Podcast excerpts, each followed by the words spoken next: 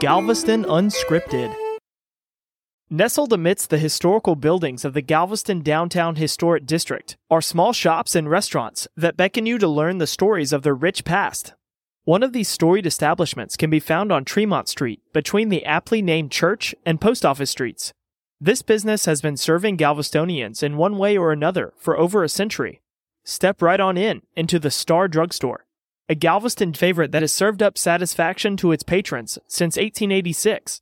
The Star Drugstore stands as a reminder of the days before identical brand-name drugstores set up shop across the street from one another. The Scanlon family, prominent real estate developers on the island, purchased the property and built two buildings, known as the Levy Building and the Star Drug Company Building. These fine buildings were a welcome sight in the booming city in the late eighteen eighties. The Star Drug Company Building was opened as a drugstore to serve the growing Galveston community. The front-facing facade was designed by celebrated architect Nicholas Clayton. The Star Drugstore boasts a mesmerizing facade that captures your attention with a focus on the late Victorian style, with an asymmetrical window grouping consisting of arches and elaborate decor. Clayton's design transports us to an era of architectural grandeur. In nineteen oh six, Charles J. Michaelis, a local druggist, purchased the Star Drugstore, which initially had a wooden structure. As the downtown fire limits expanded to Church Street, the building was required to upgrade its structure to a more flame-resistant material. He enlisted the expertise of contractor J W Zemter to convert the building to brick without compromising Clayton's design. This fifteen thousand dollars renovation, completed in nineteen oh nine, transformed the store into a magnificent brick edifice, ensuring its longevity. In nineteen seventeen, the Star Drugstore became a fully operational pharmacy and lunch counter. A horseshoe-shaped tile soda fountain counter was added to the pharmacy during this time. This captivating addition served as a cherished gathering spot for locals, where their animated conversations became integral to the store's vibrant tapestry. As you enter the building, you can see the mezzanine level, once lined with cots and used as an observation area after administering prescriptions.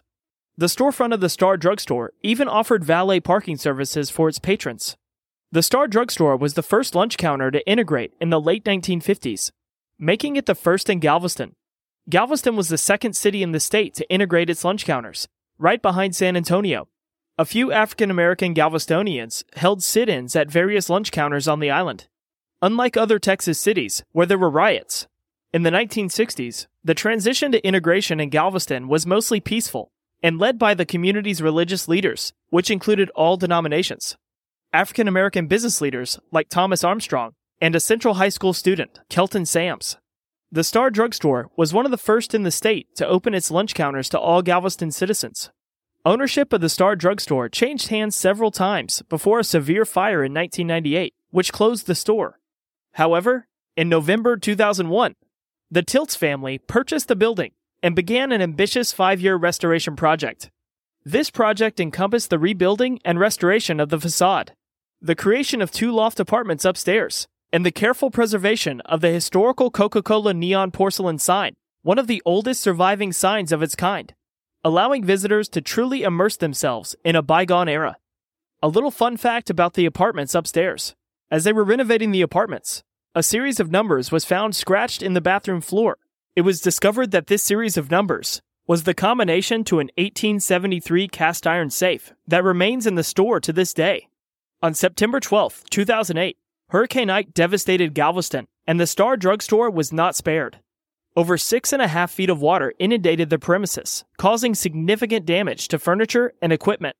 Through the unwavering dedication of family, friends, and the resilient Galveston community, the Star Drugstore defied the storm's destruction. Just three months later, on December seventeenth, it triumphantly reopened its doors, ready to serve its beloved patrons again. The Star Drugstore stands as a living testament to Galveston's enduring spirit and the power of preservation. Today, as we marvel at the original horseshoe counter with its embedded red tile star, we pay homage to the store's resilience and its integral role in Galveston's vibrant history. This is Galveston Unscripted. To dive into everything Galveston, check out visit galveston dot com.